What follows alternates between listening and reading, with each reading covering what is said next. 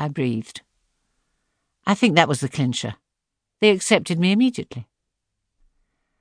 My indomitable granny thought theatre the gateway to hell. There was nothing in the family except medicine and the church. She said she had a degree in electricity, and of course she knew Shakespeare. He lived on Sherbrooke Avenue. No one ever asked me for my portfolio, but I understood that the first year was to be with the actors and the second year was backstage. I had such a good time.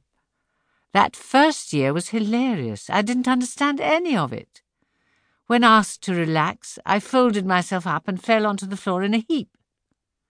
Each morning we did exercises in very little clothing to the skater's waltz, and it was frightful. I did mine with Joe, the bridge of whose nose was rather flat, because having told his dad he wanted to be an actor, his dad had thumped him.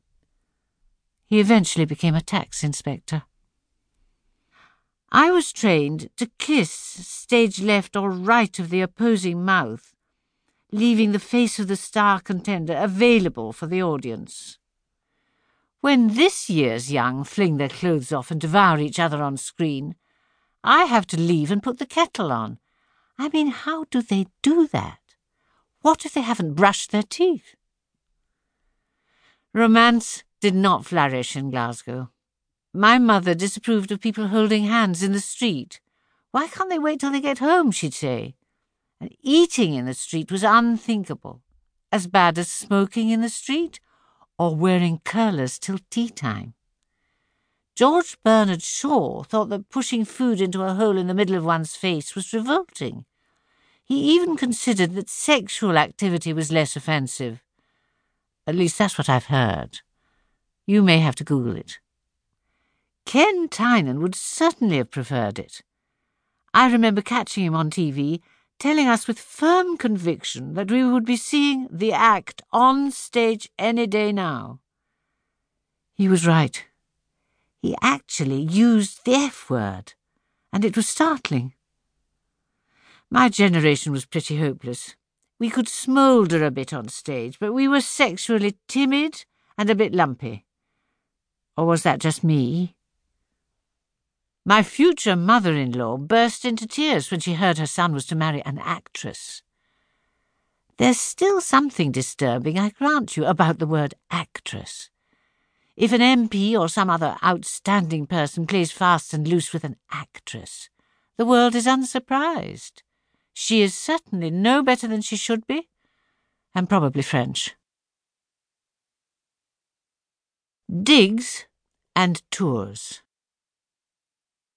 Having been accepted at the Bristol Old Vic, I was told I had to look for digs. Why digs? Why are theatrical board and lodgings called digs? It's like some archaeological event. It says in my Chambers dictionary, hiding in a huge paragraph, that it is North American slang. Really? It also means to study hard. Quite. I loved my first digs when I was still a student. My landlady was tiny, gentle, and profoundly deaf. She couldn't hear thunder, but if there was lightning, she covered all the mirrors in the house with towels and retired to a cupboard under the stairs.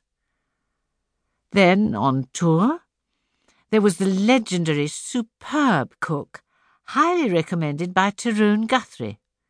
Mrs. Thomas was her name.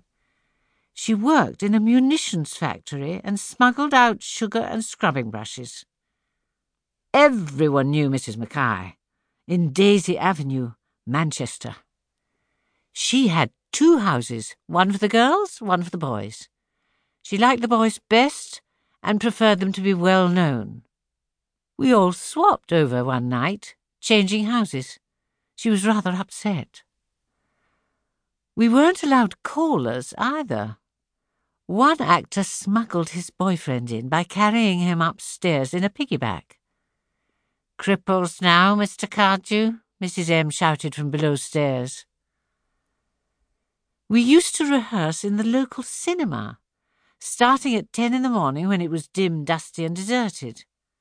Then we caught the bus after lunch.